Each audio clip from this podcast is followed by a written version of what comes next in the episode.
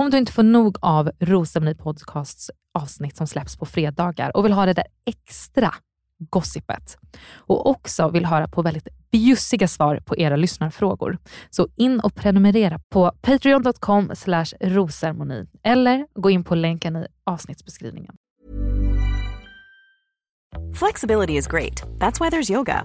Flexibility for your insurance coverage is great too. That's why there's United Healthcare Insurance Plans. Underwritten by Golden Rule Insurance Company, United Healthcare Insurance Plans offer flexible, budget-friendly coverage for medical, vision, dental, and more. One of these plans may be right for you if you're, say, between jobs, coming off your parents' plan, turning a side hustle into a full hustle, or even missed open enrollment. Want more flexibility? Find out more about United Healthcare Insurance Plans at uh1.com. This is Paige, the co-host of Giggly Squad, and I want to tell you about a company that I've been loving, Olive & June. Olive & June gives you everything that you need for a salon-quality manicure in one box. And if you break it down, it really comes out to $2 a manicure, which is absolutely insane. It's also so easy to get salon-worthy nails at home with Olive & June. The difference between how your nails used to look when you did them yourself and now with the Manny system is a complete game changer. The best thing about Olive & June, too, is it's a quick dry. It dries in about 1 minute, lasts for 5 days, and full coverage in up to 1 to 2 coats. Visit oliveandjune.com/perfectmanny20 for 20% off your first system. That's oliveandjune.com/perfectmanny20 for 20% off your first system. When you're ready to pop the question, the last thing you want to do is second-guess the ring. At BlueNile.com, you can design a one-of-a-kind ring with the ease and convenience of shopping online. Choose your diamond and setting. When you find the one, you'll get it delivered right to your door. Go to BlueNile.com and use promo code LISTEN to get $50 off your purchase of $500 or more. That's code LISTEN at BlueNile.com for $50 off your purchase. BlueNile.com, code LISTEN. Millions of people have lost weight with personalized plans from Noom, like Evan, who can't stand salads and still lost 50 pounds. Salads generally for most people are the easy button, right? For me, that wasn't an option. I never really was a salad guy. That's just not who I am. But Noom worked for me.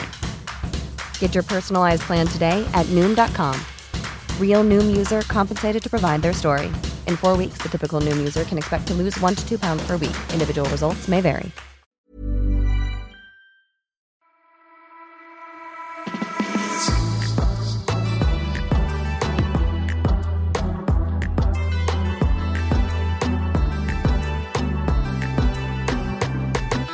Hej och välkommen till Rosermoni Podcast med mig, Lisa Englund. Och mig, Amanda Koskela. Och... Vi har en gäst och det är Emelie. Ja. Emelie Wahlberg, välkommen. Tack. Känns det bra? Känns det jättebra. Ja. Det känns som att vi la ut lite så här, vad säger man? Fiskelina, vad säger man? Vi försökte att fånga in dig för några avsnitt sedan och bara kom till podden och nu händer det. Mm. Men jag tror att det var kanske, alltså nu är det ju aktuellt att du är med så att säga. Absolut. Vi ska inte gå händelserna i förväg, men alla som lyssnar vet. För alla har sett. Men vi tar ju det här i kronologisk ordning som vi brukar. Mm. Och hur det här upplägget kommer bli av poddavsnittet när vi har en gäst. Vi kommer fortfarande gå igenom dag för dag, måndag till torsdag, plus Kina avslöjar allt. Och sen så kommer du få hänga med det. Och du kommer få lägga in dina kommentarer och du får spill the tea och säga vad du vill. Och det kanske kommer lite fråga mitt emellan. Men det kommer fortfarande vara kronologisk ordning som vi kör. Och sen avslutningsvis så har vi också fått in en hel del frågor. Det är ganska högt och lågt. Det är ris och ros. Spännande. Vem vinner? Det kommer att avslöjas i det här avsnittet. Vad sjukt, Emelie, att du berättar. Vem vinner det här? Ville vi veta det här? Exklusivt. Här sitter jag och får böter. Vi har inte hört ett jävla piss. Jag är skitlack, men så kan det vara. Jag trodde att jag skulle få ur dig lite mer information faktiskt. Ja. Jag tänkte så här, om man bara håller på det. Nej, man är upplärd. Har några i frisörstolen kanske försökt få lite information? Alla brukar börja med att komma in och säga: du får säkert prata om Bachelor hela dagen och jag vet att du inte får säga någonting, men... och så drar de med till en fråga. Jag hade gjort exakt samma sak, jag svär. Har du fått många nya bokningar? Eller som jag har förstått är du helt fullbokad, så du kanske liksom inte kan ta in nya fans. Det har faktiskt kommit in några stycken, och jag hade min första kund här för någon vecka sedan som jag frågade liksom så här, men hur hittade du hit? Har du någon kompis som går hit? Och hon var så här asskön och bara, nej, jag ska vara helt ärlig, jag kollar på Bachelor. Och sen, hon var riktigt härlig faktiskt. Mm. Hon var toppen. Så det var jättekul. Mm. Hade någon av er sagt nu, shoutout henne, så hade jag sagt, Marcus, klipp bort det där. Avsky! Shoutout!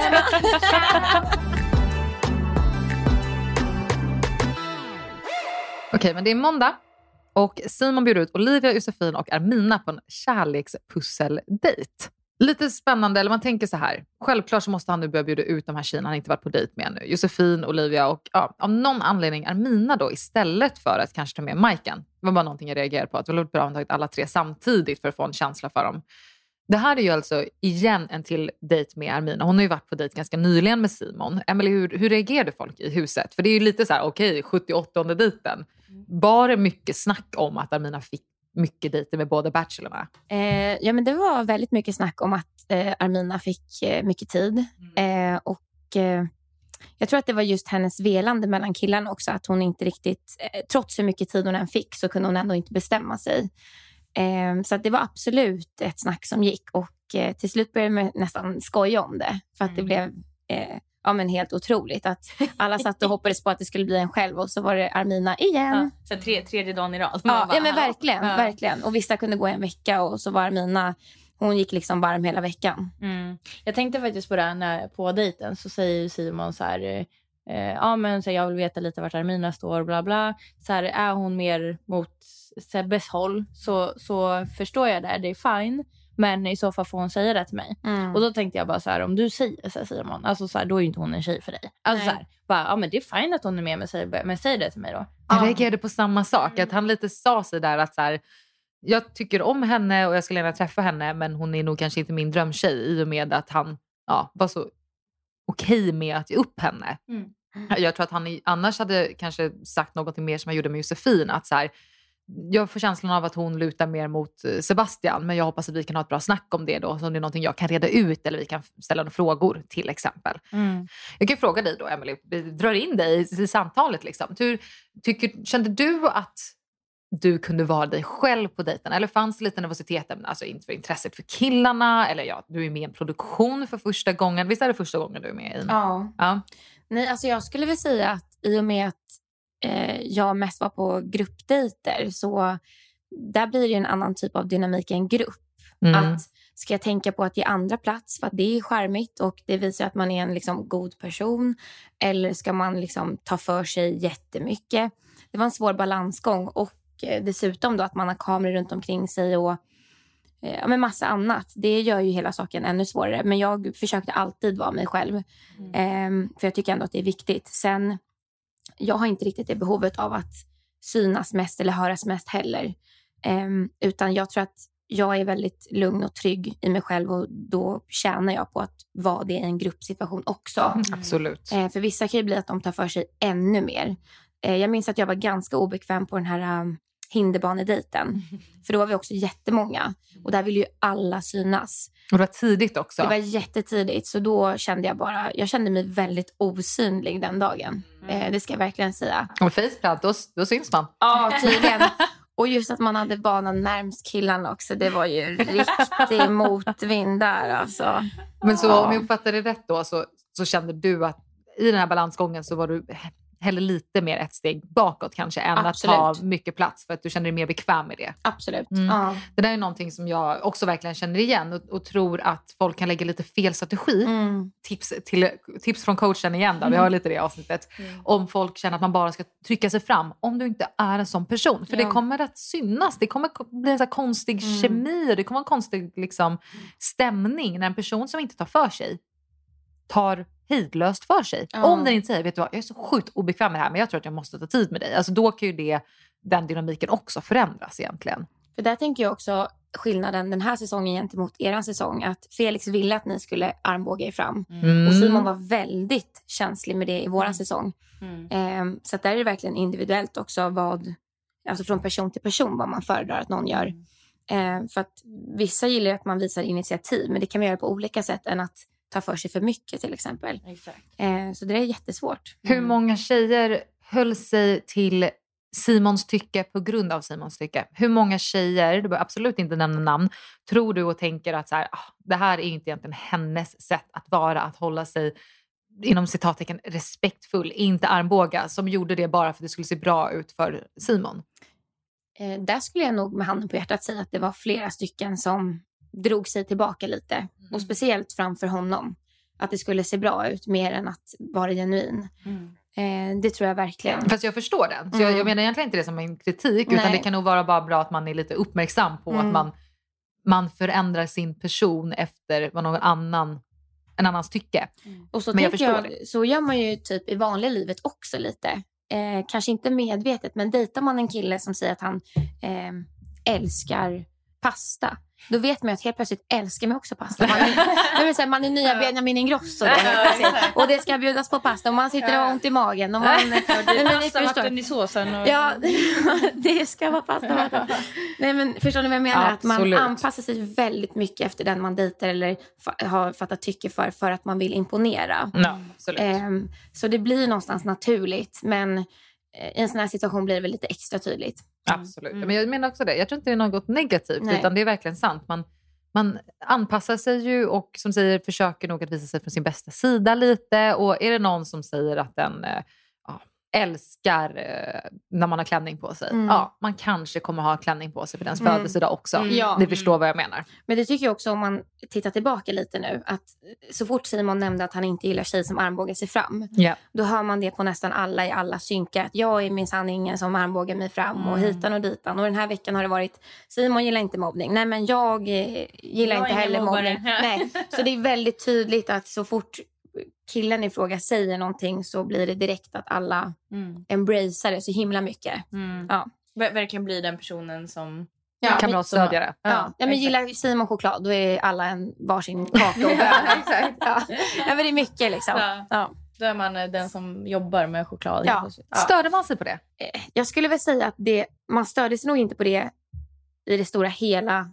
Alltså för att det är ju inget fel med det. Men när det blev så tydligt att man visste att en person kanske var annorlunda i huset bland tjejerna. Och väldigt annorlunda då framför Simon. Så är det klart att det blir ett störningsmoment. Absolut. För att det sticker lite i ens ögon. Att så här, men jag köper ju om man är så hela tiden. Det är ju kanon. Om man vill trycka lite på det framför Simon. Då hade jag köpt det. Precis. Men inte när någon kanske själv går och snackar skit eller armbågar sig fram. Och sen framför Simon så är man Guds bästa barn. Det har jag lite svårt för. Sebastian bjuder då äntligen Elin ut på dejt. Äntligen? Ja, men för henne var det ju verkligen äntligen. Hon var ju på dejt för 4 dagar sedan och sen nu bara, alltså jag har inte varit på dejt på 3 timmar. Men det jag tycker var så tråkigt var att vi inte fick se dejtkortet. Jag ville se den här reaktionen när hon blev bjuden. Hur reagerade hon? Hur reagerade de andra? Och därför, Emelie, bjöd vi in dig till det här avsnittet av bara den anledningen att du ska berätta. Hur gick liksom det här till? Om jag ska vara helt ärlig så tror jag inte att det var något dejtkort i den dejten. Det har haft det flera gånger den här säsongen. Att ibland bara så är det en tjej som går på dejt. Japp, jag har råkat ut för det typ majoriteten av gångerna jag går på dejt. Då står inte jag och läser eller någon annan ett brev. Men why? Jag säger igen, why? Ja, jag undrar samma. För att jag tycker att det blir... alltså, röda tråden försvinner lite. Yeah. Absolut. Tisdag. Simon går äntligen på dejt med Rebecka. Och det känns som att de har liksom klippt ihop det här för vad vi vill ha. Vi sa förra avsnittet, vi vill ha Rebecka. De väntar inte längre. Rebecka kommer på dejt med Simon på tisdag. Och det är underbart. Ja, men vänta, ska vi bolla upp det? Förra gången var vi såhär, vi kunde liksom inte... och så pirr. Jag är likadan. Jag är likadan idag också. Alltså, nej, men alltså, de är så heta. De är så heta. De är så heta. Men de är så snygga. Amanda, de är heta. Ja, men de är heta. Alltså, de är så heta. Alltså, grejen är så här. Rebecka känns som en så fantastiskt mysig, härlig person. Jag älskar hennes synkar. Jag vill henne det absolut bästa. Hon går på den här dejten och är så bekväm runt honom. Alltså den kemin som de får till är sån som man inte har sett på någon annan dejt i den här säsongen och inte heller i våran. man ser ju hon, alltså hon kan ju liksom inte hålla sig typ från och så här. Nej. Hon bara, alltså I need to kiss him right now liksom. Ja, man hoppar över den där lilla suppen och de liksom kysser i vattnet och de sitter bredvid varandra. Och så är det varandra. Så här turkost vatten, alltså så här, man typ ser, man ser ju bort, alltså inte. Pratar du om allting runt om nu? Jag vill prata om men dem. Men det blir en fin miljö. Förstår du? Mm. Ja. Det är det. Nej, men bilderna som de har delat nu på Bachelor SC, Rebecka har delat och skriver där också. Efter dejten jag blev kär. Ja. Nej men alltså, pirret i min mage då. Då tänkte jag, är det hon som står i slutet? Mm.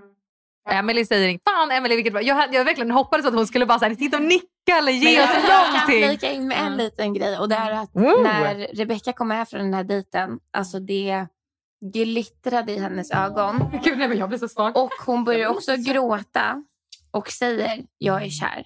Men älskade. Jag börjar gråta nu, jag har så mycket amning. Nej, men det var så fint. Och även om man är en konkurrent så kände man verkligen med henne. Och jag tror att när jag såg henne komma hem från den dejten, då slocknade en låga inom mig. För att man bara såg att så här, det här kommer du aldrig komma ikapp liksom. Nej, alltså det var helt otroligt. Och det verkligen, nej men du vet när det syns genuint på någon. Genuint, hemskt ord i det här sammanhanget. Men när man ser att någon verkligen känner så pass mycket. Nej men det var så fint, verkligen. När hon kom hem från dejten och sa det att hon var kär, var det bara till dig hon berättade eller var det till också resten av tjejerna?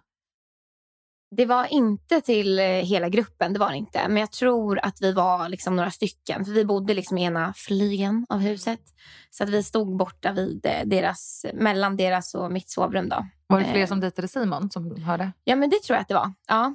För den är ju känslig. Det blir roligt här. Min reaktion blir att jag blir så glad att hon kommer hem och berättar det här. Och jag hör din reaktion på det. Och samtidigt så känner jag ju att aj. För tänk om det släckte lite lågan hos någon annan också. Eller som du vet har väldigt illa vid sig av någon kommer hem. Men jag är verkligen den här svåra balansgången av hur man vill dela med sig. För problematiken också när någon kommer hem och är så lycklig är att det blir en sida från tjejerna. Jag förstår att flera tjejer sitter och tänker, jag kommer inte komma ikapp det där. Men vad vet ni om vad Simon kände? Det här är ju hennes upplevelse. Och att man ska aldrig ta ifrån hennes upplevelse. Men det är samma sak när de andra tjejerna kommit hem och varit så övertygade om att det blir vi typ på slutet. Och då är det säkert många tjejer som bara, men vad gör jag här? Och det liksom tar ner en. När det kanske inte alls var lika fantastiskt sett hos våran Bachelor. Jag skulle säga, alltså från mitt perspektiv, att om jag jämför den här situationen, för då är det ju Rebecka som kommer hem och berättar hur hon upplevde det. Gentemot hur till exempel kanske när Elin kom hem från en dejt med Sebastian eller Elvira från en dejt med Simon. Rebecka är någonstans så otroligt ödmjuk. Det är en väldigt stor skillnad där på sättet de kommer hem och berättar det på. Och jag tror att det var där man verkligen kände att man unnar henne det. Ja, och hon sa det mer att jag är kär. Vi är inte kär i varandra. Jag känner mig kär. Och hon är väl också en sån person som man vet att hon skulle inte kunna missuppfatta en sån situation på det här sättet. Nej. Och hon skulle heller aldrig komma hem och vilja trycka det upp i någons ansikte. Så att jag tror att det är där största skillnaden var. Att man verkligen kände att det här är hennes känslor. Och man unnade verkligen henne det. För att hon, just eftersom att hon typ nästan grät när hon sa det också, så blir det också att hon känner så mycket just nu. Gud, det är en så konstig situation. Det är det jag hör, att du liksom, man kan bli så glad för någon samtidigt som sin låga släcks. Ja, men det är en så himla märklig situation, och man kommer nog aldrig riktigt förstå om man inte har varit en deltagare. Så ni som ska söka 2022, nej, men det är en väldigt märklig situation. Men det kan jag säga, det var när Rebecka kom hem från den här dejten. För jag har ju inte sett den förrän nu på tv. Så jag har ju bara hört om den. Och den är ju ännu vackrare när man ser den. Ja, men om man ser resten av veckan, så jag förväntar mig inte ens en ros från Simon den här veckan. Nej. Och det är ju någonstans, är det någon ros jag vill ha eller förväntar mig den här veckan, så är det från Sebastian. Och det är någonstans för att när Rebecka kom hem från den här dejten, så kände jag bara att nej men, att den där relationen finns. Min enda anteckning är bara Simon och Rebecka, kär i dem liksom. Nej, men jag lägger så här. Jag vill verkligen se dem. i slutet. Jag har bara en känsla att det skulle kunna vara någonting även hemma i Sverige. Jag tror att Simon saknar lite av djupet. För jag tror att hon är väldigt lättsam och det räcker. För jag tror hon har alla de här sidorna. Jag tror att han har lite han fortfarande vill se av henne. Men det bara är bekvämt. Vill han ha lite mer djupa diskussioner? Jag tror inte den har funnits ännu. Att han vill se att kan vi sitta på glas rödvin och komma fram till saker. Liksom. Men det kanske kommer på en nästa dejt. De verkar ju ha den här grundkemin som är så otroligt viktig i alla fall. Samma dag så är det också en dejt mellan Sebastian och Melissa. Och det är alltså Melissas andra singeldejt med Sebastian. Lite long time coming. Det var ju länge sedan de var på den här gamla staden, promenaden och liknande. Hon är så jävla snygg igen. Ja, det sa jag förra gången. Jag bara, shit, jättefin klänning. Hon bara så här. Men alltså hon har så här, hon kör liksom på sina dejter. Så är hon jävligt snygg tycker jag. Vad tyckte du om deras kyss? Jo, men den... nej men... Precis, jag håller med. Det är verkligen lite den. Alltså så här, ja men det var en kyss. Men det är ju inte en Rebecka och Simon kyss. Nej, men vet du vad problemet är med den här kyssen? Det är att hon har tänkt så mycket på att det måste bli en kyss på den här dejten. För det är så många som redan har kysst och flera gånger. Och liksom får man inte till en kyss på den här, men då är man så långt bak. För det är ju lite så. Ja, man måste liksom sant. Inte ligga i toppen. Man kan inte ligga 3 bakåt. För att, vem vet om hon ens får en dejt till på de närmaste veckorna.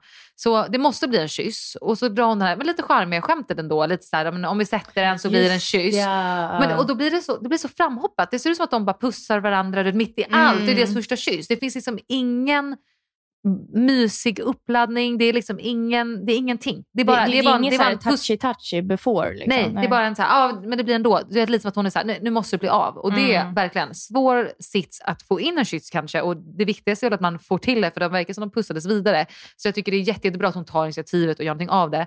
Men det vart ju verkligen så här, fan vad synd att de inte fick ett ärligt, ett genuint moment av det. Det är lite mer på vad jag såg här. Agree. Bra spån. Vad tror du om Melissa och Sebastian? Nej, men jag har haft känslan från början att hon är ingen som kommer stå i slutet. Jag tycker de är gulliga tillsammans så, men jag ser inte det i dem. Jag tror att hon verkligen jättemycket tycker om honom. Och jag tror att han ser jättemycket fint i henne också. Jag tror att varför hon kommer lämna tror jag för att han har mer känslor för andra. Jag tror att han har liksom redan byggt mer relation med både Elin, Ida, Nora har kommit in nu. Jag tror liksom att hon hamnar tyvärr lite efter kälke. Och att det kommer vara svårt för honom att liksom, öppna upp sig mer för henne. För vi har ändå kommit mer än halvvägs nu. Och jag tror att finns inte riktigt pirret där. Då kan det bara gå från bra till bättre. Men det kan inte bli bäst längre. Samma avsnitt på tisdagen så är det också den här heta stolen. Vilka frågor skrev du? För jag tror att inga av dina frågor kom med. Heta stolen eller 40-frågestund. Alltså, de hade lika gärna kunnat döpt om det. Ja. Vi har redan haft det roliga moment på de här speeddejten. Då kom du ju in och då tyckte jag att det var lite kul. För att det blev ett helt annat typ av inslag. Och det var ändå bara liksom Alice att du pratade med Simon som hon ändå inte är intresserad av. Och då funkar det liksom. Ja. För att man spillade ingen tid. Ja. Men vilka frågor skrev du? På den här lilla grillningen då så jag tror att jag skrev någon fråga som ändå handlade om det ämnet, men det var inte liksom, gillar du doggy med vinkel, utan det var mer så här, hur viktigt är närhet i en relation för dig? För jag till exempel är väldigt fysisk och alla är inte det. Mitt ex till exempel, han var inte superfysisk och jag har väldigt stort behov av den här fysiska bekräftelsen, bara en kram eller att man faktiskt vill ha sex ofta eller alltså så en puss på panna eller typ så här, om man går förbi varandra, typ så här, en sån en liten klapp liksom. Så jag ställde någon sån fråga vet jag. Vad synd att inte det kommer med, för jag tycker det är en bra mellanlandning, för det kan också bli lite tråkigt om det är det finns vissa frågor tror jag, som kan vara bra frågor som blir lite tråkiga där och för alla att lyssna på. Men det där skulle ju kunna varit en jättebra fråga att ta med. Jag hade ju faktiskt tittarna också velat veta. Ja, och jag kan tycka just speeddatingen som var där klippte de ner jättemycket, men många hade väldigt djupa samtal. Jag och Sebastian, vårt samtal, jag började ju till exempel gråta och han satt och höll mig i handen. Oj! Vad var det om? Nej men han, det började med, för vi har haft en väldigt, och det tror jag framgår ganska tydligt att han tycker att jag är väldigt rolig och vi har en skojig relation. Och då börjar jag min speed dating med att ha förberett en fråga som, varpå jag tittar honom djupt in i ögonen. och ser väldigt allvarlig ut. Mm. Och säger, jag vet att vi har haft en väldigt skojig relation. Och jag känner att det är dags att vi går in på djupet. Mm. Så jag kommer börja med att ställa en fråga som är väldigt, väldigt, väldigt viktig för mig. Jaha. Och han sväljer ju så att hans Adams äpple ploppar ur halsen liksom. Han bara okej. Okay. Och jag fortsätter stirra på honom och så säger, gillar du hot shots? Emelie! Men jag var tvungen. Och så grät hon efter det. Ja, raka vägen till tårar. Mm. Nej, och då sitter vi och skrattar åt det. Och har kul. Och då kontrar han ganska snabbt med en fråga som är... om du fick ändra någonting med din barndom, vad skulle det vara? Oj! Ja, väldigt så, pang på. Wow. Och det finns bara en sak som jag vill ändra med min barndom, och det är min relation till min storebror. Mm. Vi har inte haft någon relation på säkert 7 år nu. Mm. Och haft en väldigt dålig relation hela vår uppväxt, för att han valde fel spår i livet och jag valde kanske rätt spår då enligt mig. Så vi har inte haft någon kontakt, och det är ganska känsligt för mig. Mm. Så att han ställde den ganska pang på när jag var off guard, gjorde att jag liksom bara bröt ju ihop. Oh, och då var han jättefin och höll min hand. Och alla sitter ju liksom några meter bort och tittar. Mm. Så det var ett jättefint ögonblick för oss två som inte kom med. Och jag tyckte väl att resten av speeddatingen överlag handlade jättemycket om hur många har du legat med? Mm. Vad är din favoritställning? Återigen också hur de vill spegla er som deltagare, eller vad man ska lite säga. Så. Ja, för att, så här, att du är inte den som pratar seriöst med killen. Alltså så här, då tar de inte med det. Liksom, även fast det var så fint. Men det kommer inte göra någonting till, vad ska man säga, storyn. Exakt. Mm. Så där kan väl jag tycka att min upplevelse när jag hörde vad alla andra pratade om den speeddatingen var ju bara det. Och sen att komma till den här grillningen då, där alla ställde typ likadana frågor. Det fick ju mig att känna så här, jag är här för att lära känna er. Mm. Och typ som den här grejen med min bror, det är en ganska viktig del av mig som har format mig i mitt liv och vem jag är idag. Och då att fortsätta få höra bara, jag gillar doggy med vinkel och jag gillar det hårt och jag gillar inlevelse i mitt sex. Det för mig blev bara så här, vad är det vi sitter och håller på med? Mm. Och de beskrev ju verkligen allting i detalj, verkade det som. Ja, det var mycket blurrat där. Mm. Nej, men så att det blev liksom bara störigt att sitta och lyssna på. Jag kände verkligen så här, är på... liksom fjortisfest, eller ska vi verkligen lära känna varandra? För det var ett ypperligt tillfälle att faktiskt ställa ganska bra frågor. Jag tycker till exempel den här frågan om otrohet är väldigt bra. Mm. För det vet jag i tidigare säsonger att den frågan har kommit upp och att det är ganska relevant för folk att veta. Mm. För att man brukar säga så här, en gång otrogen, alltid otrogen. Så att man kanske vill veta om killarna har varit det eller inte. Mm. Men jag tyckte hela grejen tappade lite... skärmen. Mm. Och det känner ju vi också igen ifrån våran säsong. Mm. Att vi fick chansen att verkligen så här ställa frågor, som du också säger. Och sen så kommer de här sexfrågorna bara. Typ, så här. Och sen så när killen inte ens svarar på det. Alltså så här, det blir ju, nu gjorde ju de det verkligen nu. Men det blir så här, det blir så jävla... ytligt och sånt som man ändå, alltså det för ingenting till att lära känna dem, och det är ju det man vill göra liksom. Så det är såhär, hur många du lägger med? 90 pers, okej, vi går vidare, alltså så här. Nu är vi veckans första tjejen avslöjar allt, och men vi får se den här lapdansen då. Tycker du att det var skämskudde? Tycker du att det var hemskt? Tycker du att det var fjortis? Tycker du att det var mysigt? Tycker du att det var sexigt? Ja, nej men, det var lite roligt. Det som är jobbigt är ju att alla andra tjejer ska stå och titta på det där. Alltså så här, då kan jag tycka att det blir lite konstigt. Var folk fulla? Folk var väl... Alltså jag skulle ändå säga att hela den här det här tidsspannet är väldigt kort. Från grillningen till lapdansen. Yeah. Och då får man också tänka att under... från grillningen då till lapdansen så är det ju limbo, och då kan ju inte folk riktigt dricka. Nej. Så min uppfattning är ju inte att folk var jättefulla. Jag däremot körde inte limbo, så jag stod och rökade. Så mycket kan jag säga. Så du var full. Man ser ju att du går en gång. Du går typ så här. Ja. Lägger huvudet på slev. Det är mycket. Jag stod vid bubblet och Var det då bara de som vann limbo som fick? Precis. Så du fick ingen lapdans? Nej, jag tror att jag klarade ett varv. Jag har ju, för att försvara mig själv, opererat båda knäna. Så jag är inte jättebra på limbo. Annars hade jag vunnit.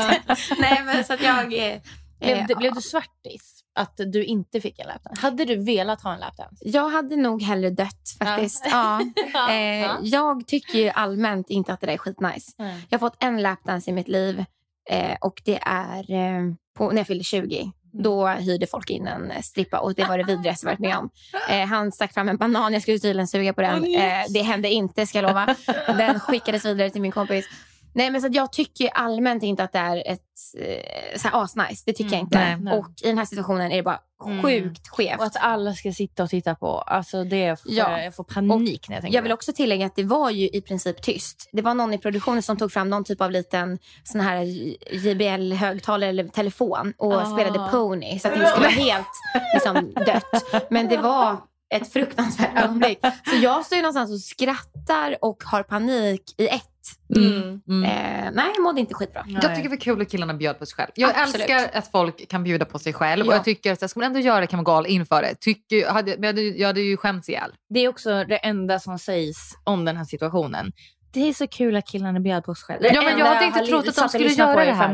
Men jag hade inte trott att de skulle göra det. Det är därför jag tycker att det är kul. Det känns som att de skulle kunna. Jag blev förvånad helt ärligt att de gjorde det. För att båda de två tycker jag ändå känns som sådana som skulle kunna bjuda på ett miljon. Jag tycker verkligen det, helt ärligt. Alltså, okej, absolut Simon. Absolut, jag tänker så. Jag tänker tvärtom. Jag tänker så fan tvärtom. Ändå, så här, nej, men det händer inte. Nej, precis. Jag ska inte knugga mitt kön här genom min. Verkligen inte. Det här blir en rolig grej. Så här. Och sen det är Sebastian och någon som kunde, här kommer jag med grekiska guden och göra. Det var faktiskt min uppfattning i alla fall. Att jag tror absolut inte att de skulle bara, nej, så här, det blir inget bra. Utan jag tror verkligen. Men min största chock, det säger Nora också i Kina och så allt att vi står en liten grupp tjejer och pratar med Sebastian. Och vi pratar om typ så här, om vi har varit på Rådos tidigare eller någon festresa. Och han väldigt snabbt är så här, ja men jag har varit på en och ja men jag vann en sån här stripptävling och jag vann en shotflaska typ. Och han var väldigt stolt över det. Men så sa han också så här, nej men den tiden är ju verkligen förbi. Alltså så håller inte jag på längre. Men han fick feeling, och sen tjejer. Det tog 2 sekunder. Och det drogs av skärp. Och sen de skulle ju synka. Så att ni skulle varit där. Ja, de tittade på varandra och bara, Simon, skärpet ryker nu, ja. Så det är liksom, allt gick i takt. Men gud vad kul, jag tycker att det är jätteroligt. Då hade vi kunnat byta plats. Ja, jag hade velat ha läpten, så jag hade stått bredvid och avskarvat. Ja, kul var det i alla fall, det ska inte ljuga om. Jag blir lite varm när vi pratar om det, så jag måste öppna fönstret. Men att vi också måste diskutera från Kina och avslöja allt är ju alltså den här Satisfyern som det inte fanns ett lås på. Vilka använder den här Satisfyern? Det var alltså Alice som lade den i sin packning ner till Rådos. Jag tänker genialt. Nej men så här, jag bodde ju med Alice och vi körde lite såna här lekar i huset när vi drack vin på kvällen och sådär typ. Vinnaren på Satisfyern i 15 minuter. Nästan. Nej men då hade vi någon så här fråga som gick runt så här, när onanerade vi senast? Ja. Och då var det faktiskt, alltså alla var väldigt ärliga och Alice var den enda som sa att hon hade gjort det. Och det här var ändå några veckor in. För det var ganska svårt att göra det. Absolut. Just för att man sov ju liksom precis bredvid någon. Ja. Och då jag bara, men gud, när gjorde du det? Jag bor ju med dig. Och då förklarar hon liksom att men jag har ju min Satisfyer med mig. Det går fort. Det går fort, det kan ju bara ta några sekunder i bästa fall. Och då sa hon, ja verkligen. Nej, men då sa väl hon att hon hade kört någon vända där i duschen eller vad det var. Och det här med att någon hade lånat den, det är ett mysterium. Det är nästan likadant mysterium som med bajskorven. För att det nämns aldrig vem det är. Och det är verkligen hemligstämplat vem som lånade den. Men det måste ju vara någon av hennes närmare kompisar. Om det skulle vara lite det. Så det är ju inte helt plötsligt så att någon tredje part, de bara, du, jag såg att du hade en Satisfyer, kan jag få, absolut, vad heter du igen? Så kommer det inte vara, utan det här är ju någon nära kompis som man känner att, om inte jag tvättar av den tillräckligt mycket efter på min klitta, så är det helt okej att vi har knuggat klittor mot varandra. Absolut, det ska liksom delas slem, det ska delas. Nej men härligt för dem, alltså jag är allt för att man ska få till sin njutning i huset. Absolut. Jag kanske inte hade delat Satisfyer, det är bara något som jag känner såhär, Men kul för dem, hoppas de är nöjda. Ja, jag tror det var nog därför de blev lite tajtare än alla andra. Ja, och lite mer relaxed liksom. Men det är lite det, man kanske behöver det. Ja, alltså jag tänker att om jag hade fått låna den där eller fått erbjudandet, så hade kanske inte jag varit så jävla bitter.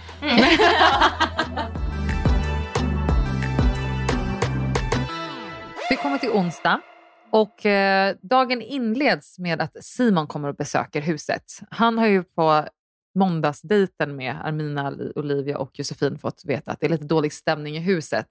Jag uppfattar att han inte har pratat så mycket med just Josefin och Olivia om det här. I alla fall inte vad vi har fått se i tv, men han har i alla fall fått höra från Armina och han har också extra checkat lite med Rebecka.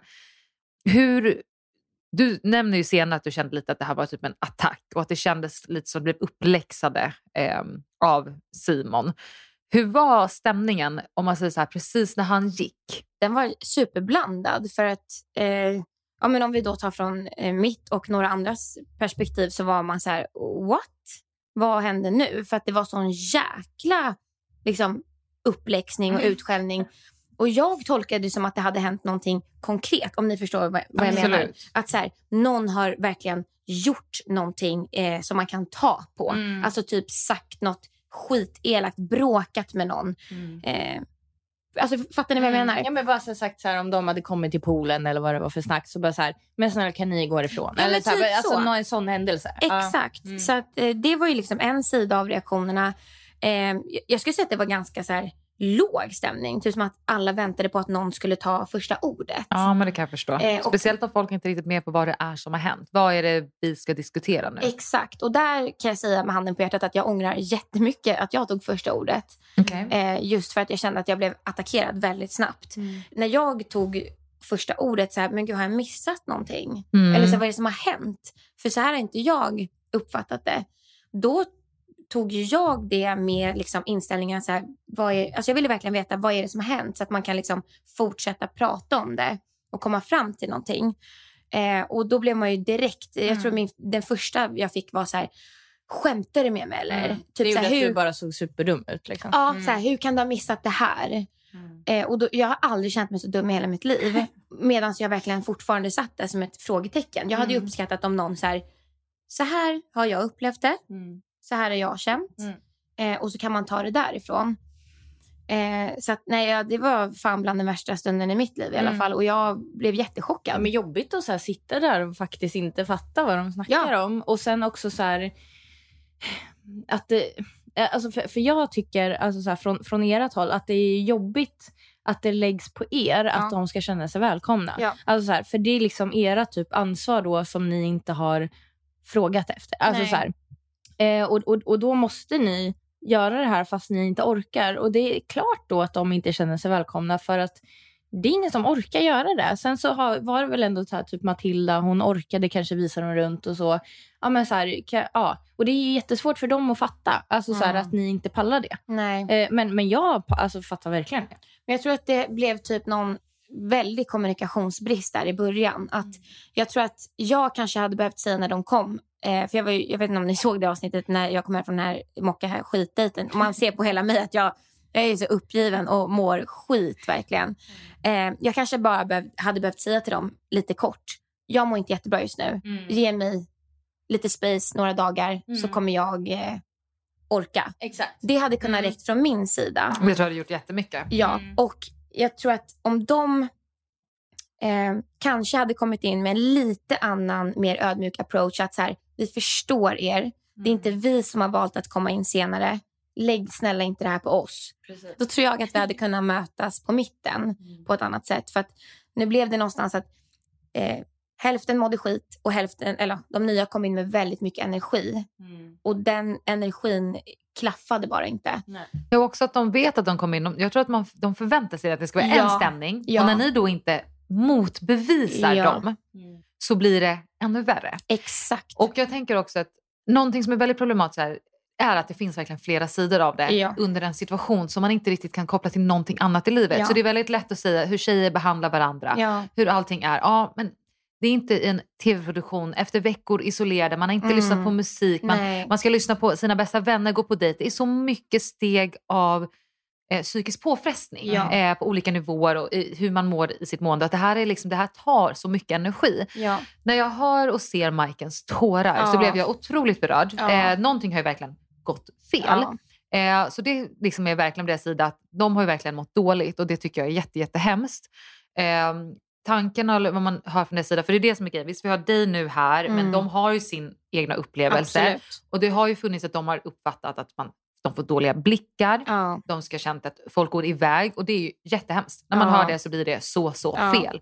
Och jag kan liksom försöka att tänka att okej, när ni gick dit till poolen, de ligger där. Jag vet inte ens hur många platser det finns, vart man ska ligga eller vad som är grejer med folk och väg. Det känns som det kan bli så mycket problem. Men man kan inte ta ifrån dem att de har mått jättedåligt. Aldrig. Nej. Så det är otroligt bra att det kommer upp. Ja. Men jag tycker att det är väldigt extremt att det kommer från Simon. Och Simon är heller inte där och reder ut, utan Simon kommer dit, säger typ, jag gillar inte det här. Typ som jag gillar inte när ni armbågar. Nej. Jag gillar inte det. Sen går han. Ja. Jag hade ju jättegärna sett att kanske produktionen hjälpte till. Ja, alltså där håller jag verkligen med. Och i en sån här situation, om vi då tar från Maiken och Jossans perspektiv, för att de kom ju faktiskt till huset när jag var och mockade skit och stötte på Anna-Maria och Olivia. Men om vi då tar från Maiken och Jossans perspektiv, att de kommer till poolen. Man har säkert fått sagt till sig att nu kommer ni kliva ur en bil, ni ska hoppa och tjoa. Och sen kliver de ut och folk blir helt nedtryckta i skorna och chockade liksom. Och sen då, det blir någonstans att där känner man sig inte supervälkommen. Då räcker det med, om vi leker med tanken nu, att de är på väg till poolen dagen efter. Och några tjejer som ligger vid poolen har planerat i en kvart att de ska gå upp och käka lunch. Så de går när de kommer. De menar ingenting med det. Och de säger heller inte, vi ska gå och äta lunch. Men det kommer tala dem mycket. Ja. Men det sätter sig verkligen. Nu har inte jag varit i den situationen, det här med poolen, så att jag kan inte uttala mig. Men om vi bara liksom tänker den tanken att minsta lilla grej då blir ju så extremt mycket starkare känsla. Exakt. Och samma sak som blickar. Om jag viskar någonting till dig, Lisa, och Amanda, du känner redan som det är att det är någonting. Även om jag viskar till Lisa, för fan jag pruttar precis. Då blir det väldigt, då tolkar man direkt. Då tänker du att de pratar om mig. Så att jag tror att hela den här bubblan bara blev så himla påfrestande för dem, vilket jag har full förståelse för. Och jag kan inte tänka mig hur de kände. Verkligen, det kan jag verkligen inte. Men det förstör ju hela deras upplevelse. Vad de har haft för sina egna förväntningar och förhoppningar om vad som ska bli. Och just, alltså, jag vet ju energin vi alla hade när vi kom in första dygnet. Man var sitt bästa jag. Man hade energi, man hade vilat upp sig i karantän. Man hade gjort sig så snygg. Så all den energin som de kom med, den hade vi en månad tidigare. Den fanns liksom inte kvar. Och det är det jag har försökt förklara för dem. Och det är där vi har kraschat.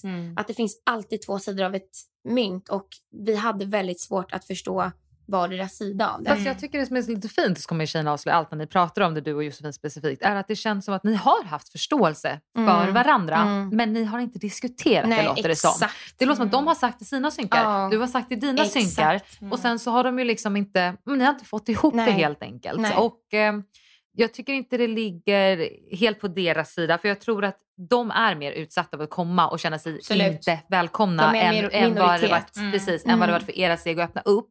Men med det sagt så förstår jag att ni inte orkade göra den här ansträngningen som behövs, för att de hade behövt en extrem värme in för att det skulle kännas som att det här känns bra. Ja, och det blir också att de tyr sig till varandra för att det är en säker plats att vara på. De kommer in som en grupp. Såklart. Och då tyr man sig till varandra. Och det som blir är att jag tänker ju att, men det gör väl inte så mycket om jag ligger inne på mitt rum och inte pratar med dem. Så det finns ju ett gäng andra som gör det. Och då när Matilda går runt och visar. Ja, och då förlitar jag mig på att de får det välkomnandet av andra. Så att när de inte får det av en hel grupp, jag förstår verkligen det. Och jag tror att jag och många andra tänkte nog bara på ens egna del i det hela. Att så här, om jag ska kunna överleva det här, så måste jag vara för mig själv. Ja, absolut. Så det blir jäkligt tokigt. Inledelsevis i den här podden, när då Mullvaden hade uttryckt att det var två personer som var lite mobbare, då vill inte ens jag ta med det i podden, att diskutera det, för att jag tycker mobbare är ett extremt laddat ord. Jag vill inte att det ska ligga där ute om inte det är kopplat till min sanning om vad som är en mobbare. Och det måste vi ändå nämna på en gång, att vad en mobbare är tycker nog folk är väldigt olika. Det finns säkert liksom en beskrivning, en synonym, eller det finns förklaring exakt. Men där kan det vara lite skilt hos olika personer. Och i slutändan så handlar det ju alltid om vad en person har upplevt. Ja. Men jag tycker att mobbning svängs med otroligt mycket på lite av fel sätt i den här säsongen. Och har reagerat på det väldigt mycket. Att jag tycker att det är det som är tråkigt, att gå in istället för att ta fokus på att lösa saker och nämna att jag känner mig inte välkommen, är det samma som total utfrysning. Ja. Mm. Det jag tycker är lite tråkigt i den här situationen är väl att några målas upp som monster, elaka, mobbare, utfrysare, och sen har vi några stycken som målas upp som hjältinnor, hjälte, istället för att bara lösa problemet, alla ska må bra. Vi hade kunnat gjort det här off cam. För mig blir det ganska provocerande att man var tvungen att ta det på kamera. Sen knallar Simon därifrån. Vi andra ska sitta där som idioter. Få ännu mer skit. Jag tycker bara att det blev en orättvis situation. Och att man faktiskt bara har vinklat det från ena hållet. Och inte från att vi kunde också må dåligt i det här. Jag förminskar inte deras känslor överhuvudtaget. Och det skulle jag aldrig göra. Och jag hade inte velat vara i deras skor. Mm. Men jag tycker inte att det här var en nödvändig grej att göra så stor. Det tycker jag inte. Mm. Jag tycker ändå också att det var bra av dig att, jag tycker det är jättebra i alla fall, för du har ändå så här kunnat, du kanske har sett så här vissa klipp som har blivit ja men så här smyginspelade, och då har du kunnat säga så här, oj gud vad pinsamt, det där var jättedumt sagt av mig så. Men nu så är det så här, det är ändå någonting du kan, alltså som du menar att du har faktiskt inte sett det, för jag tror att hade du märkt någonting så hade du kunnat säga det, eller typ så här, jag märkte någonting men jag orkade inte göra något, eller så här, då hade du ändå kunnat säga det, för att du känns ändå som en sån person som är ärlig om det liksom, ja. Och så här, kan stå för att du har typ tabbat dig och så. Ja. Känns det som att ni kom till typ någon lösning då? Alltså som att det blev bra? Alltså hur, vad är din hur relation till de här tjejerna idag? Eller är de en del av tjejgänget idag? Jag skulle säga att det är lite blandat med de nya tjejerna. Och då pratar jag om alla som kom in på slutet. Inklusive Nora och Nathalie då. Men om vi tänker från och med där och framåt, så är det lite blandat hur involverade eller hur mycket folk umgås så. Men jag skulle säga att de sista 4 som kom in är väl inte... vi som har varit där sedan tidigare, det är ingen som riktigt umgås. Så, så mycket kan jag säga. Men några är med i en gruppchatt och ja, lite så. Men vad jag vet så jag och Maiken till exempel har inga onda meningar oss emellan. Jag tror att jag och Maiken kom faktiskt väldigt nära på den här yogadejten. Ja, vilken kram ni hade. Det såg så mysigt ut. Nej, men faktiskt, och det måste jag säga att när vi åkte på den yogadejten, mitt fokus den dagen, det var faktiskt att Maiken skulle känna sig inkluderad. Så att jag såg nog bort från mig själv på den dejten. Yeah. Hade det här inte hänt så hade jag tagit för mig mycket mer. Yeah. Utan jag kände verkligen att vi ska ha en bra stund. Och jag och Maiken, alltså bara vår kram... Jag kände verkligen att den lilla grejen förde oss närmare. Mm. Så att det kändes superbra. Mm. Jag skulle säga att Jossan och Olivia är väl de som jag har minst kontakt med.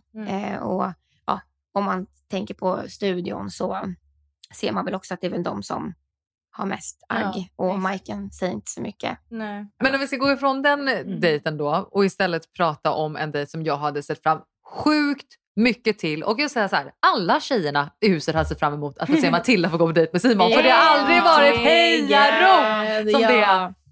Snacka om girl power. Mm. Det blir liksom när en tjej ska få gå på dejt. Ja. Och en singeldejt istället för de här jävla gruppdejterna. Ja. Man får inte ut ett fucking piss från de här gruppdejterna. Alltså jag hatar dem. Jag tycker det var kul att hon fick en. Också en så här drummig. Inte så här...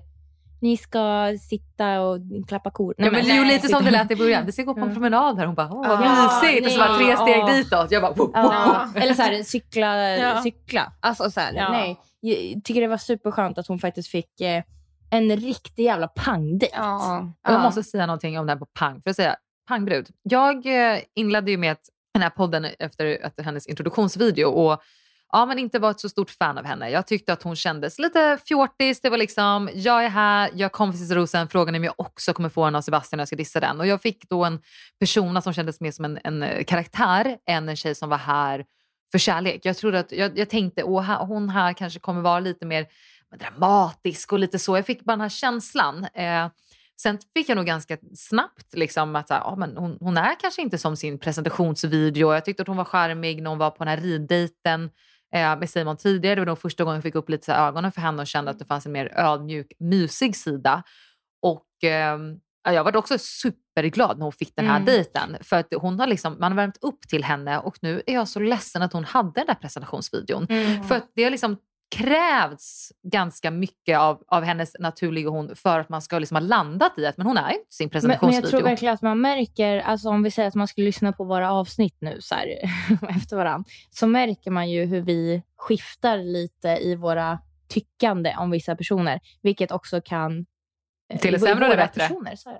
Ja, men till det sämre och det bättre. Till verkligen det sämre och det bättre. Yeah. Ja, presentationsvideon säger ju helt enkelt inte allt. Det är ju inga liksom perfekta personporträtt. Nej. Hur glada var ni när Matilda skulle gå dit? För hon kunde ju till och med stå så här, jag ser fram emot att komma hem och berätta för er. Och vet, någon annan hade jag ju bara, men vet, hallå där, så kan du inte säga. Men det var som att alla unnade henne. Klart hon skulle få komma hit och skryta och svänga med ros i våra ansikten. Det var ju den som var stämningen verkligen. Ja, och hon kände det. Hon kände, jag kan säga så här. Verkligen. Nej, men det var så himla häftigt. För att efter det här laddade samtalet med Simon. Ja. Jag skulle ju också då på liksom, gruppdejt. Jajamän. Men alltså Matildas dejt. Att hon skulle iväg. Hon har pratat om det varenda dag. Hon har tvättat håret varenda dag. Och det var rakade ben varenda dag. Och hon bara vänta. Så att det var ju liksom fest. Ja. Vi poppade bubbel åt henne. Ja, men jag såg de skulle springa ut där. Jag tänkte det också. Och Matilda, för vi hade skojat om att så här, hon sa så här, den dagen jag får en singeldejt, då fixar du mitt hår liksom. Jag gjorde ju det såklart andra gånger också. Men då sa hon, Emelie, värm upp rullborsten. Så vi kutade egentligen raka vägen upp. Ja. Och poppade bubbel. Och jag ställde nu och fixade hennes hår. Vad kul. Så att hela huset skulle jag säga var riktigt glada för hennes skull. Och det var också så här, man visste att hon skulle vara borta länge. Ja. Men man längtade tills att hon skulle komma hem. Ja, få höra om det. Lite samma som med Rebecka, att man verkligen kände att man var glad för hennes skull. Det var inte alla man kände så med. Nej. Men med Matilda kände man verkligen det. Gud vad roligt. Och jag vet att jag låg inne i sovrummet när hon kom hem. Mm. Och att jag låg och tjuvlyssnade. Och att det bara pirrade i hela min mage. Ja. Så att nej. Och de tycker jag verkligen. Alltså, för först tänkte jag så här. Av det man har sett tidigare. Bara, okay, men de har roligt ihop och så här. Så. Men det var ju... det var ju pirpir. Ja, det var jättefin kemi. Ja. Och jag tycker att hon tillförde extremt mycket dejten. Annars tycker jag att han har ganska social talang att få dejten att vara smidig och mysig. Och så här före framåt. Absolut, men här tycker jag hon var så behaglig att titta på. Och jag liksom körde på en Sebastian att så här, nu är hon min nya favorit. Alltså jag verkligen... se fram emot och se mer av henne och Matilda jag tror att hon kommer komma en ganska bra bit. Jag tidigare tänkte att nej, men hon kommer nog få en till gruppdejt och sen kommer hon tyvärr hon kommer försvinna av liksom. Men nu hoppas jag verkligen på att hon kommer få mer tid. Så sjukt att du så här sitter på info och vet om hon får mer tid. Och världens jokerface. Ibland tittar jag på henne. Ja, och inte ens försöker. Jag tänker, nu kommer hon att säga någonting och sen ingenting. Nej, det var till på slutet. Men det är ändå bra, för vi vill ju ändå inte veta. Nej, jag vill inte veta. Nej, men jag vill ändå veta. Kunna färga våra åsikter här i podden. Så... Ja, ni får kika. Ceremoni, roligt att jag, innan vi bjöd in dig så hade jag redan sett alla avsnitten. Jag har skrivit, har Emelie någonsin varit så snygg? Hon är ju sitt snyggaste jag. Nej, men den blåa klänningen. Det är ju alltid kul att du fick lämna med ett bäck. I så fall, verkligen. Man tackar. Var det så att jag tyckte i alla fall, när jag var med, att man hade en feeling om vem som skulle åka. Var det så, utan att jag vet någonting här, att du hade en feeling om att du skulle åka ut? Och sen så tog du på dig din snyggaste klänning som du hade kvar. Nej, men jag vaknade ju med en ganska stark känsla av att det var min tur att åka hem. Ja, men dels hade jag inte fått någon tid med Simon under veckan. Och han har varit på drömmiga dejter med både Rebecka och Matilda. Men det är ganska många kvar också. Det är ju det, men någonstans så var det väl så här att jag och Simon... Sista tiden vi hade tillsammans. Det var mycket så här polare. Vi hade det skitnice. Jag har ju sagt det till dig, Lisa. Nej, men jag har sagt det tidigare på avsnitt. Jag bara, shit vad jag får typ BFF-vibes. Ja. Alltså jag kan tänka mig att de är vänner idag. Ja. Att det känns som de förstår varandra och allting. Men det finns ingen romantisk gnista där. Men har inte du lyssnat på den tidigare, Emelie? Nej, men jag kanske lyssnade lite snabbt. Nej, men så här. Vi har ju liksom haft en ganska så här varm relation. Alltså... Man har haft bra snack men inte känt den där kemin. Ni har tyckt bra om varandra men kanske inte haft det romantiska. Exakt. Så där kände jag mig nog liksom ganska klar. Men Sebastian då? Sebastian, jag tror att jag hade haft så lite tid med honom. Det var ju dels den här hinderbanediten där vi var 100 pers. Yeah. Sen var det båten som blev avbruten. Och på båten hade vi ett ganska bra snack. Och hade det väldigt trevligt. Sen var det liksom åka skit i hästhagen. Inte superromantiskt. Nej. Och sen äntligen då yogaditen som jag inte fick gå vidare på. Och där tror jag att jag kände... Jag hade en förhoppning om att det var min tur. Men då inte fick den heller. Så kände jag nog att okej, men det här kommer inte hända.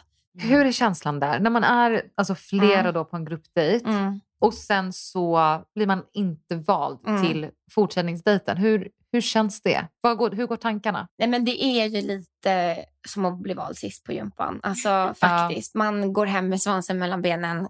Släpar tassarna hem till huset igen. Där folk ska sitta och vänta på en. Det är inte skitkul. Nej. Det kan jag inte säga. Och speciellt inte när man typ har gjort sig fin. Man har ansträngt sig. Jag har aldrig gjort yoga.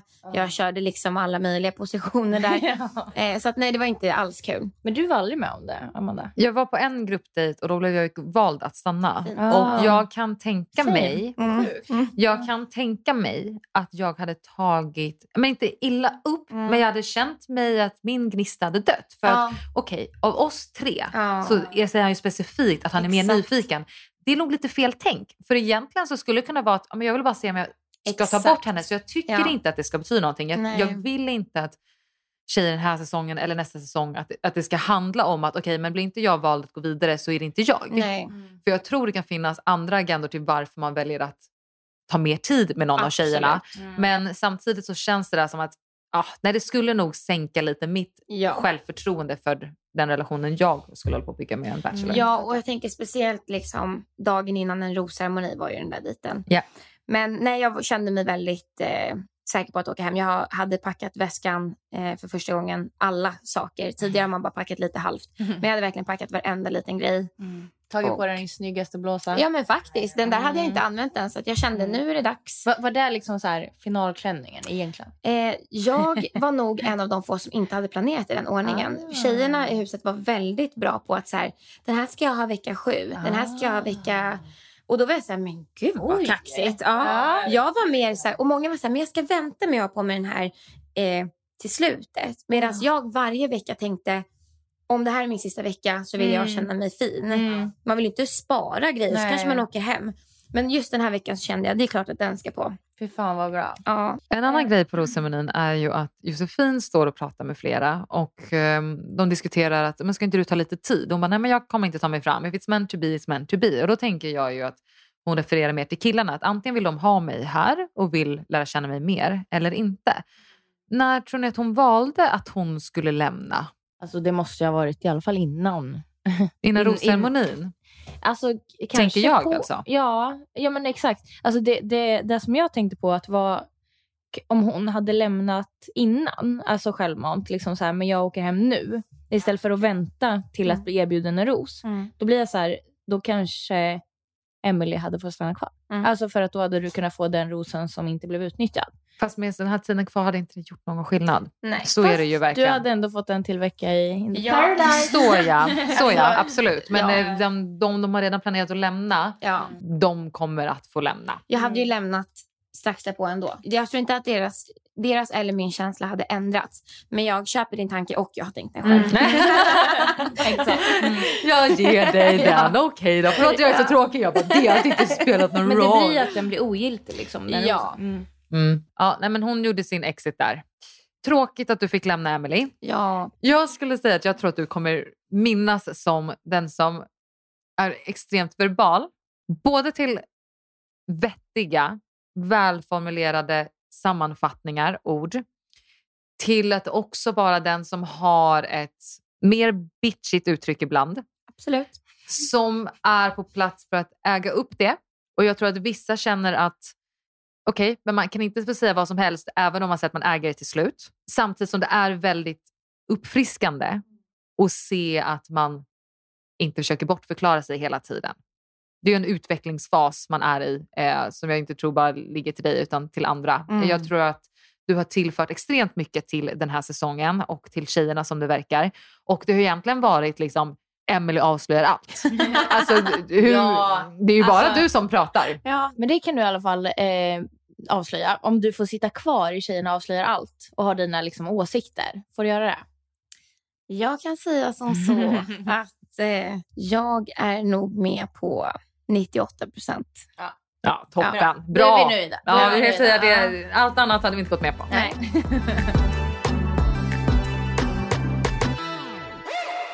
Men då tänker jag så här, vi har ju också fått in en hel del frågor. Oj. Det känns som att en del av dem har blandats in i allting, men vi tar dem ändå. Mm. Och jag kör liksom inte i någon speciell ordning, utan jag försöker hoppa lite fram och tillbaka. Det känns som att nu när vi börjar med alla frågorna, att det blir lite konstigt att vi typ inte ens har ställt... den vanligaste, viktigaste och säkert frågan som andra undrar så här, hur kom det sig att du sökte till Bachelor? Ja, den här är ju inte så många som vet. Men det var faktiskt så här att jag matchade med en kille på Tinder i vintras. Och men vi började ses och hade det gött liksom.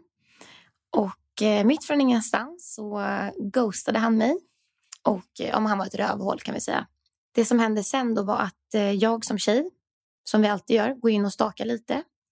Och då hade han delat ett inlägg där det stod tjejer in och sök. Min killkompis Sebastian ska vara bachelor. Oh my god. Ja, nej, men så jag ligger ju vaken där sent på kvällen och kan inte sova. Och känner mig lite hemlysten. Så jag skickar in en ansökan och sen satt jag där på flygplanet. Oh my god. Den där hade inte jag riktigt väntat mig. Alltså jag vet inte varför jag bara förväntade mig att du typ skulle säga så här: min mamma skickade in den här ansökan och jag tänkte woho, och så åkte jag in. Okej, ja. Revenge Game 3000 liksom. Jag vet inte hur vi ska gå vidare, men vi får ta nästa fråga helt enkelt, för vi har en hel del som vi måste dra igenom nu. En fråga är: fick Sebastian reda på om herpesgrejen, eller är det först nu i efterhand? Jag skulle säga att det är nu i efterhand som han har fått reda på det. Har det varit någon diskussion om det? Liksom? Hur vet vi att han vet ens? Jag vet inte hur han vet, men jag kan ju säga att han vet. Med tanke på att det har sänts. Men du vet inte om hans reaktion? Det vet jag inte. Nej, det vet jag ingenting om. Nej. Och vet du vad, det tycker jag är lite rätt så att säga. Det kan bli sån himla släng tillbaka om alla skulle veta hans reaktion. Det är inte den nödvändiga så egentligen heller. En annan fråga är: vad tycker du om mobbing? Och anser du själv att du var snäll i huset? By the way, I love you, hjärta. Åh, fint. Nej, men mobbning är ju såklart jätteallvarligt. Och jag har blivit utsatt för mobbning när jag var liten. Jag har bytt skola på grund av det. Så att det är jättekänsligt för mig. Jag tror också att jag var nog utsatt för väldigt grov mobbning. Så att det här har jag väldigt svårt att kalla för mobbning. Lite som vi var inne på förut. Att mobbning kan ju ha olika betydelser för alla. För mig var inte det här mobbning. Och jag tycker att hela situationen i sig var jättetråkig. Och jag tycker absolut att jag hade kunnat agera annorlunda i den här situationen. Det hade jag verkligen. Och I love you too. Ja. Här också, hur din upplevelse var av att vara med i Bachelor. Vad var det bästa och vad var det sämsta varit? Det bästa med att vara med i Bachelor var den personliga utvecklingen. Att bara kasta sig rakt ut i ett främmande land. Man kände ingen sen tidigare.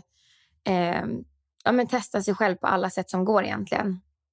Det var absolut det bästa. Jag har vuxit jättemycket av det. Och lärt känna mig själv väldigt bra. Det värsta, med facit i hand, skulle vara att vara med i tv.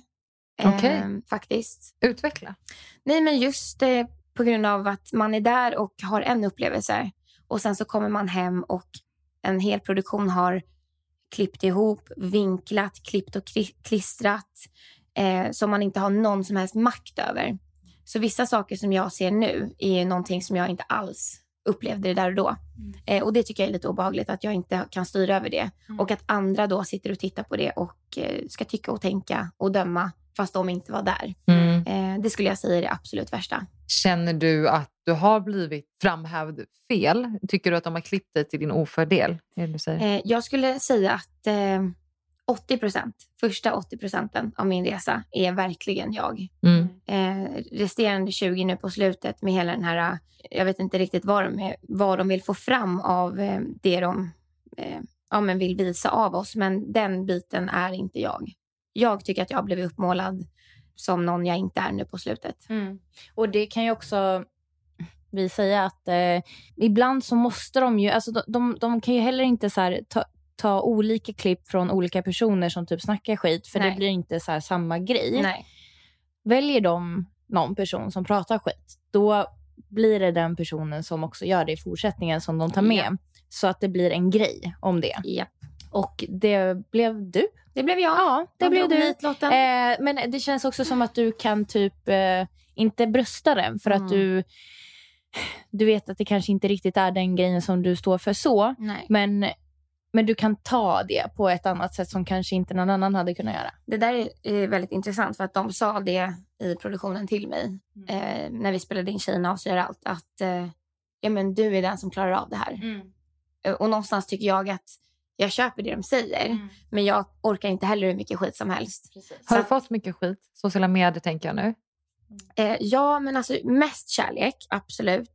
Ingen snack om den saken. Men de lilla sakerna man får som inte är schyssta, de tar ju tyvärr hårdare. Mm. Såklart. Mm. Så att, men det har inte bara varit ros, så att säga. Och också, nu vet inte jag hur det var för er, men när man kollar på Tjejerna avslöjar allt, när man sitter där och får se klippen om sig själv och så vidare, så är det första gången man ser de klippen. Ja. Så ens reaktion, alltså man har inte liksom så här kunnat tänka över så här, oj, hur kände jag där och då? Nej. Hur kan jag förklara den här situationen? Utan det blir liksom så här, man kastas in i det och ska börja förklara direkt. Ja. Det tyckte jag var jättesvårt. Ja.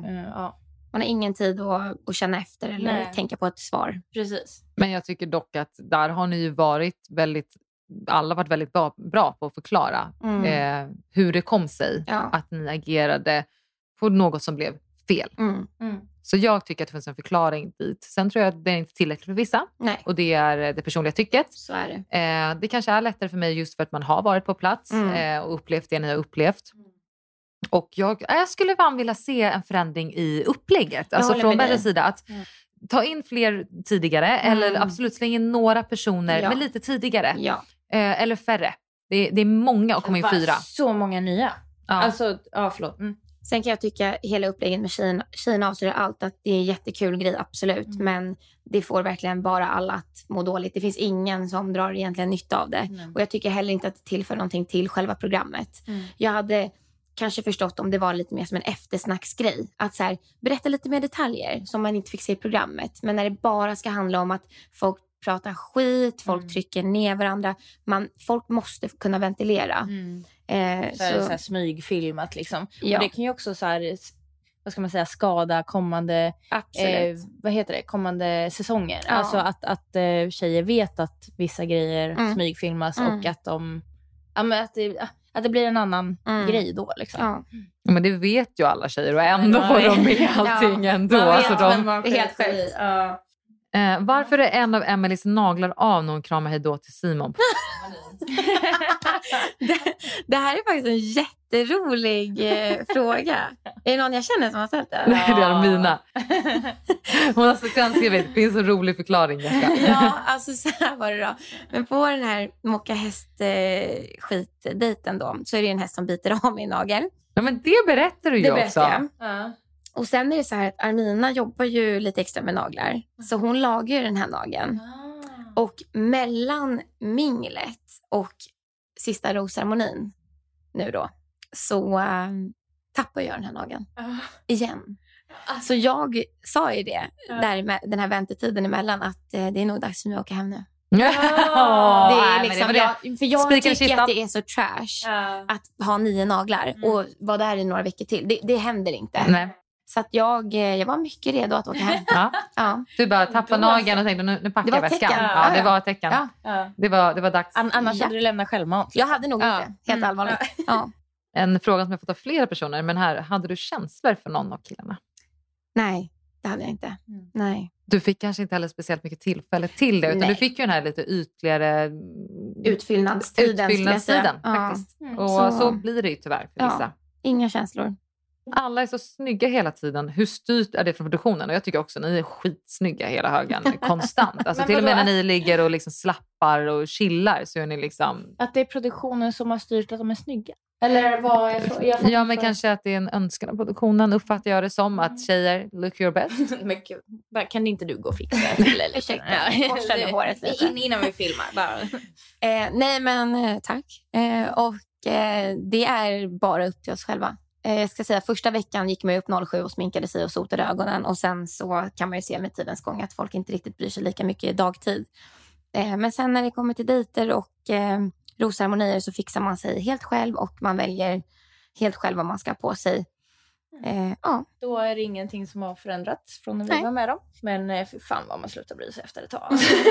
Man tryckte ju finnar precis innan mig. Man bara klick, klick, klick och bara synk. Jag bara, absolut, min tur. Här fråga, man matchar ju inte med alla.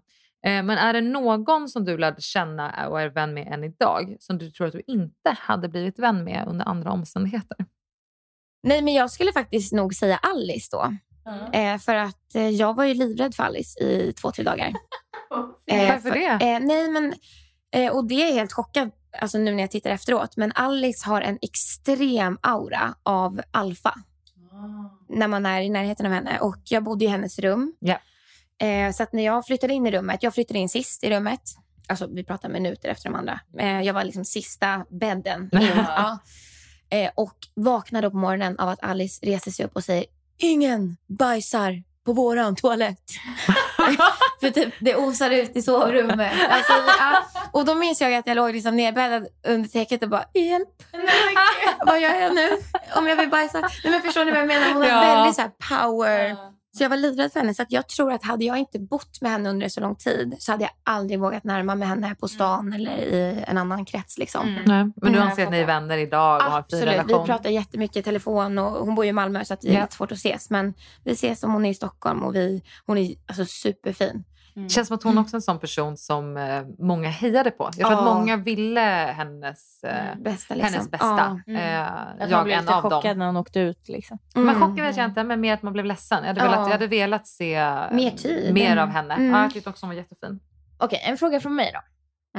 Du är ju vän med många tjejer. Du är vän med fler än vad du är ovän med. Visst? Ja. Är det någon som du... absolut inte är kompis med. Ja. Matilda Sommar. Nej, men jag skulle säga Matilda Sommar och Josefin. Ja, det är liksom... Det är de två jag har absolut noll kontakt med. Där, liksom. Sen vill jag såklart tillägga Melinda också. Ja. Hon är blockad och raderad i mitt liv. Och har noll chans att komma tillbaka. Fattar. Ja. Jag tror det är viktigt att så här, det är så lätt att alla... Eller, man delar ju verkligen någonting. Och blir vän med väldigt många. Jag tror att flera hittade tryggheter och liknande. Och så är det så viktigt att igen få in det här att man måste faktiskt inte bli vän med alla. Och många gånger är det ömsesidigt när man inte tycker om varandra. Och man hittar andra som man ter sig till. Precis. Helt enkelt. Helt sant. Lutade det mot Sebastian eller Simon för dig? Vem skulle bli mer glad för en dejt med? Om man tänker på slutet. Gud vad svårt. Jag skulle nog säga på slutet så hade jag nog velat haft mer tid med Sebastian. Just för att jag och Simon, det känns som att vi fick ut mer på den tiden vi sågs. Och man ändå redde ut sina känslor att så här, nej men vi är nog bara vänner. Sebastian hann jag liksom aldrig riktigt känna så med.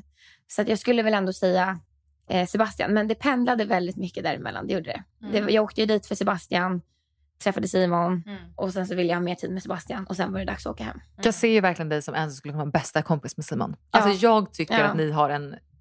kemi som är sjukt vänskaplig men som är väldigt stark. Jag skulle kunna se er umgås och ha energi tillsammans. Är du kompis med Simon eller och Sebastian idag? Vi har väl ingen jätterelation. Jag har stött på Simon på stan på någon fest.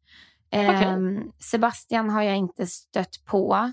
Jag träffade ju honom i somras när vi spelade in Tjejerna avser allt. Det var väldigt fint för då kom faktiskt Sebastian fram till mig och sa det att så här, innan det går så vill jag bara säga det att fan vad jag har haft kul med dig och gud vad vi har skrattat ihop Hur fan vad roligt att höra. Otroligt skönt, kul att höra. Ja, så det gjorde mig faktiskt jätteglad. Under vilka omständigheter som helst. Vilken fantastisk komplimang. Så det var superkul att höra. Och sen så blir jag väldigt glad av att se Simon när vi säger hej då till varandra. Att de tog med det. Att verkligen. Han säger det, att jag fastnade för dig direkt. Och att jag har en energi runt mig. Och jag känner ju exakt samma med honom. Så att, nej. Fina killar. Tänk ett år framåt från nu. Vad tror du att du kommer liksom minnas?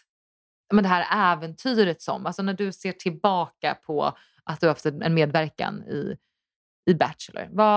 Vad tror du att du kommer minnas mest? Är det en dag? Är det en dejt? Är det tjejerna? Är det sociala medieuppfånget? Vad kan det vara? Gud, jag tror att det är nog ett ihopskop av allt. Jag tror att jag har så starka känslor. Dels från när jag reste in själv. Bodde i karantän själv. Kom in i huset bara den första kvällen. Sen att bo med alla i liksom produktionen. Egentligen alla dejter på sitt sätt. Men jag tror främst så kommer jag nog minnas tiden i själva huset. Dejterna i sig är nog inte så jätteminnesvärda faktiskt. Utan jag skulle säga att det är tiden i huset med tjejerna. Fan vad kul vi har haft alltså. Helt otroligt. Och vilka band man har. En dag är ju som en vecka. Och en vecka är som en månad. Vänner för livet. Alltså, verkligen. Och inga vänner som man har haft sedan tidigare kommer någonsin kunna förstå, oavsett hur mycket man berättar och pratar om. Ingen kommer kunna förstå en känsla eller en händelse. Det går liksom inte. Nej. Men det är så mycket till att de deltagande. Det är allt att lämna sin vardag, ha en produktion runt sig, vara en del något liknande, den psykiska påfrestningen som det är. Det är så mycket, men de som är där runt dig delar du det med. De går igenom exakt samma och har lämnat exakt samma. Ja, och det här med när folk åker ut. Tidigare när jag har tittat så har jag tänkt så här, vad fan grinar ni för? Säger alla. Säger fan alla. Bölar ni för? Och så nu man grät. Och bara den här känslan att när man själv går fram och kramar killarna och vänder sig om.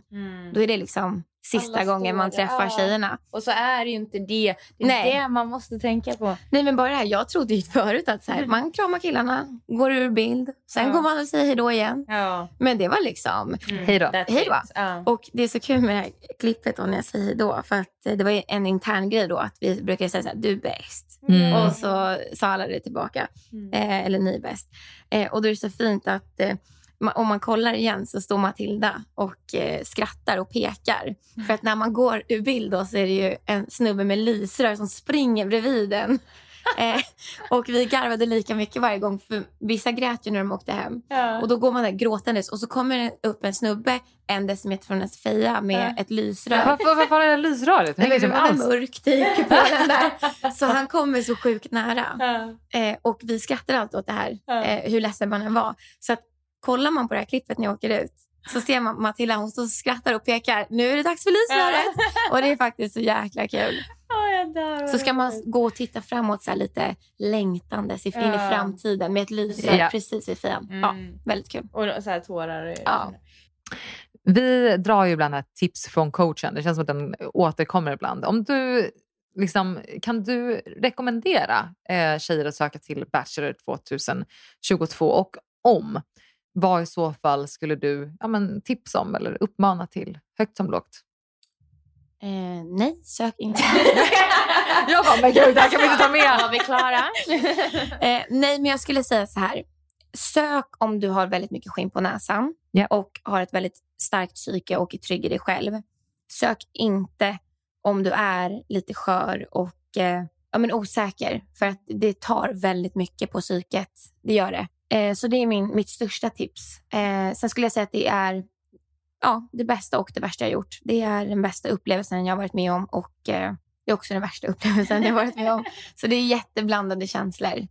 Jag vet inte riktigt om jag har landat i det än. Men jag skulle absolut säga att man ska söka om man vill vara med om ett riktigt äventyr. Men vi har ju varit stora fan av dig sedan start. Det har absolut varit lite upp och ner hur man får se din historia. Men jag... hoppas och tror verkligen att du ska minnas tillbaka det som bara det goda. Fortsätt blockera haters. Jag tror verkligen på att det finns mer kärlek till dig där ute. Och vi har verkligen tyckt att den här säsongen har varit så bra med dig och vi tackar extremt mycket till att du har varit här. Tack för att jag fick komma. Ja, gud. Nej, men med det så får vi väl avrunda lite. Ja. Det är slut på avsnittet med våran första gäst. Mm. En fantastisk första gäst. Mm. Ja, vi har ju också att vi delar ut veckans ros. Mm. Har du någon du vill ge? Ja, nu känner jag mig så hemskt att det inte var planerat. Man kanske borde... Hallå! Det får vara... Gud, det skulle vara så klitt. Förlåt, jag har faktiskt en annan. Ja, det är Matilda. Ja! Alltså jag känner att hon har växt på mig hela tiden. Men jag är lite fangirl efter den här veckan. Men helt rätt. Vi ska ju heller inte dela ut till samma. Jag håller verkligen med om... Jag förstår verkligen ditt val. Jag ger min till Rebecka. Ja. Nej, men det här blir så. Jag fick sånt i magen. Jag bara så bänga om killarna. Och bringer dem med. Och sen kan inte ens Lisa i någon jävla ros. Ja. Nej, men jag ger en halv ros till både Matilda och Rebecka. Ja. Det blir jättebra. Ja. Nej, men va? Nej, du kan få en hel ros. Ja, men då får de en varsin. Ja, fint. Då får man faktiskt också ge 2 ros. Ja. Mm. Nej, de är de enda som förtjänar den här veckan faktiskt. Men jag tycker du ska ge en till dig själv. Sen tar jag hela buketten till mig själv. En fejkros. Nej, en äkta ros. Ja, en äkta ros. Här ger vi bara äkta ros. Då vill vi passa på att tacka Tropico som har gjort våran jingel. Vid det här laget vet ni att de har gjort en singel som heter Jag tror. Och den har ni lyssnat på nu, tror jag. Så tack till Besa och Stina som har gjort våran jingel. Gå in och följ Tropico Band på Instagram. Och ett stort tack till Marcus, vår eminenta klippare som har podden Vad ska vi se på? Jag tror att det är värt att nämna att vi har suttit här i 3 timmar. Så oavsett hur lång tid ni får klippa ner det här avsnittet så har ni gjort ett fantastiskt jobb troligen för att klicka ut mycket skratt och klippa bort 2 timmar. Klippa bort 2 timmar ungefär. Så stort tack till dig Marcus för det här jobbet. Vi ska försöka vara ännu smidigare när vi har en framtida gäst. Helt enkelt. Stort tack till er som lyssnar. Vi vill jättegärna att ni följer oss på Rosceremoni Podcast. Vi ska försöka bli mer aktiva där, men det är också otroligt kul att få er feedback om vad tycker ni om avsnitten? Vill ni att vi har en gäst igen? Och så vidare. Nu ser vi fram emot en ny vecka. Nästa vecka. Ja då, utan Emelie. Tack till dig Emelie för att du är här. Tack Lisa för att du poddar med mig. Och trevlig helg. Tack, jag vill bara säga att ni berör mig verkligen hjärta. Hej då, trevlig helg.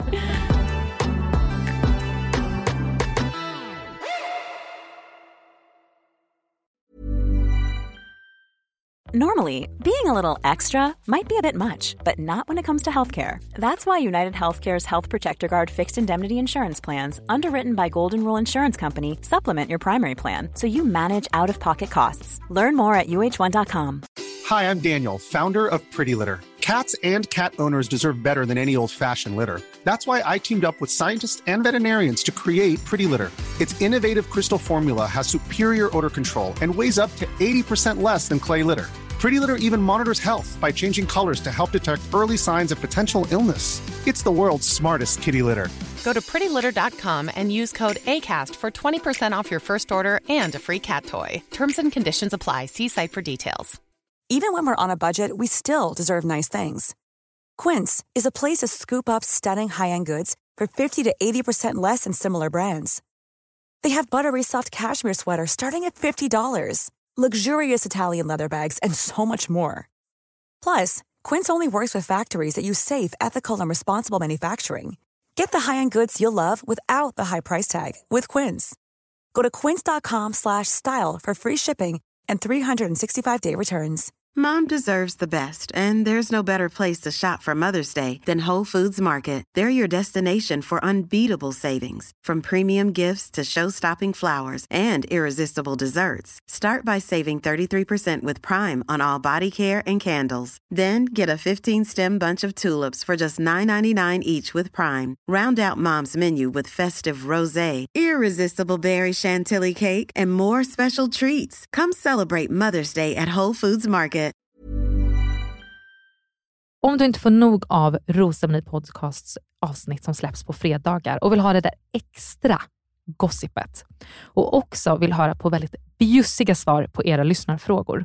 Så in och prenumerera på patreon.com/rosermoni eller gå in på länken i avsnittsbeskrivningen.